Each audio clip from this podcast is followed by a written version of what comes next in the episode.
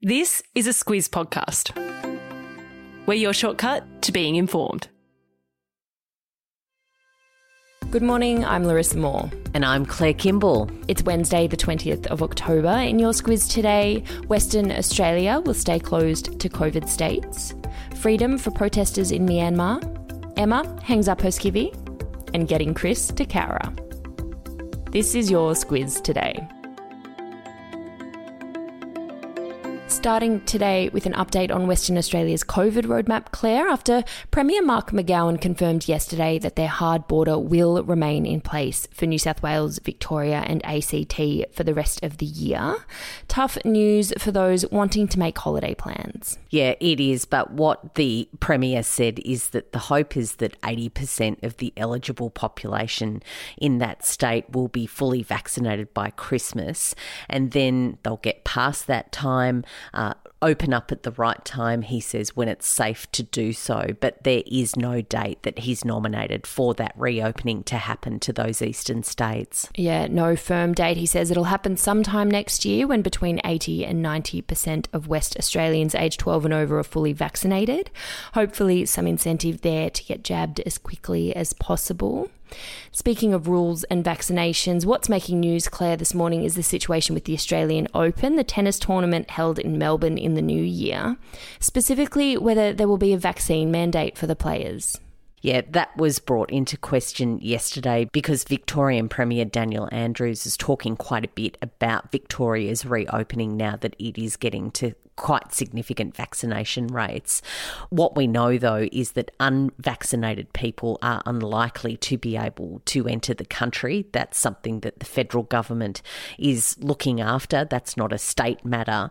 Uh, but when it comes to giving exemptions, particularly people in quarantine, uh, Andrews is in charge of that, and he says that it's unlikely that anyone will be able to skip quarantine, even if they're able to get an exemption to enter the country as an unvaccinated person. Uh, that has thrown open all sorts of questions about what that might mean for the Australian Open, particularly because the world number one men's player, Novak Djokovic, uh, has been quite cagey about vaccination. He's refused to disclose his own vaccination status, but he has said that it's probably unlikely that he will come to the Australian Open to defend his title given the COVID restrictions. An Australian Open with potentially no Djokovic, it's a pretty big deal. He'd be chasing his 10th Australian Open title. Just to round out Victoria's news, the border with New South Wales is now open to those who are fully vaccinated. No need for quarantine or a COVID test. We spoke yesterday about Prime Minister Scott Morrison's plan to commit to net zero emissions by 2050 with an NDC, a nationally determined contribution. It's a hot topic ahead of the COP26 climate summit, which he will be attending in Glasgow. Lots of eyes on the reaction from the National Party to the plan. They are, of course, in a coalition, but climate policy is a notoriously tricky topic for the partners. It is, and there isn't a lot of time to spare to get this sorted out. Uh, what we have learned this morning from reporting is that it looks like the Nationals will hand the Liberals uh, their demands for protecting regional jobs by the end of this week. Uh, Prime Minister Morrison is set to go to Glasgow at the end of next week, so there's not a lot of time to get it ironed out and to actually make solid the coalition's climate policy. Uh, where things are still being talked about is that it looks like a net zero emissions commitment by 2050 is on the cards, but not something for a shorter term commitment of emissions reductions by 2030. As always, watch this space, and I'll pop a link to our shortcuts episode on Australia's climate agenda in your episode notes if you're wanting a bit more background and context. Over in WA, the search continues for missing four year old Cleo Smith. She's been missing now for four days. She was, of course, on a camping trip with her family in Carnarvon. Police say they're no closer to finding out what's happened here, Claire. No, the inspector in charge of that investigation yesterday said that they're no closer to unravelling the mystery. That's a quote from him. Uh, what Ellie Smith, who is the mother of Cleo, said yesterday, she fronted the media to say that it's been horrendous and that she has no idea where her daughter is. Uh, she said that it's unlikely that she's wandered off and they really are fearing the worst. The search had been paused due to really bad weather, but it's resumed now. Police are reviewing a whole lot of dashcam footage, and anyone with any information is being urged to come forward. Another day, another casino facing an inquiry. This time it's the Star Casino in the spotlight, with the Independent Liquor and Gaming Authority set to hold public hearings into allegations of money laundering and organised crime. Yep, ILGA strikes again. That's that Independent Liquor and Gaming Authority. Of course, they were front and centre in the investigation into claims that Crown Casino uh, had also facilitated money laundering. Uh, that saw them come to the conclusion conclusion that they weren't uh, appropriate holders of a casino license in the state.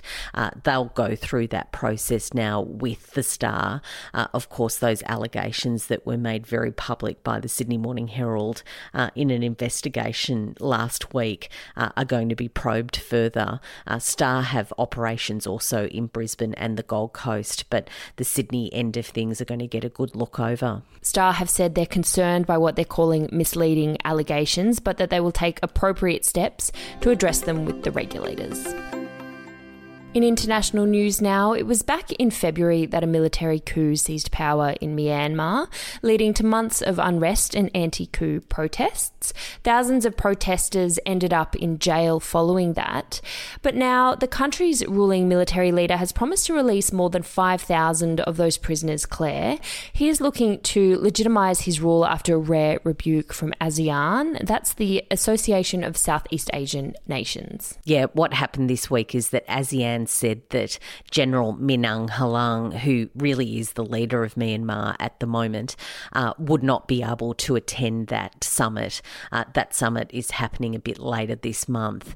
Uh, it is an organisation that's usually fairly depoliticised. It doesn't usually take these sorts of stands, but members involved last week said that they didn't want uh, the general there, that they would invite a non political representative. That seems to be quite a rebuke to the military in Myanmar, and experts say that they've taken this step to release those prisoners as a response. There are still over 7,000 political prisoners being held, including former leader Aung San Suu Kyi.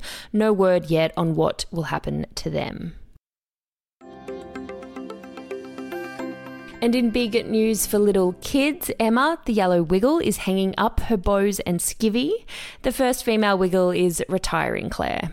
Yep, she says that she wants to spend some more time with family and on her postgraduate studies. Of course, she was the first female to join the Wiggles. It yeah. was quite a revolutionary thing back in 2013. and of course, now they have four new members who uh, come from different racial backgrounds and different gender backgrounds. So there's a, a lot of change in the Wiggles coming up. Replacing her will be 16 year old Tsehay Hawkins, who joined the Wiggles earlier this year in that influx of new members. Perhaps more relevant for Squizzes listening is the news that the original Wiggles, the OG Wiggles, will be going on tour for their 30th anniversary, an 18 years plus tour. So you can get down to Hot Potato with a beer in your hand. I'll put a link in your episode notes. Before we wrap up today, Claire, a big shout out to the town of Cowra. They've managed to secure the one and only Chris Hemsworth as an ambassador. I have friends who have been doing basically the whole of lockdown in Cowra. They have a home there and they've really enjoyed getting to know the locals.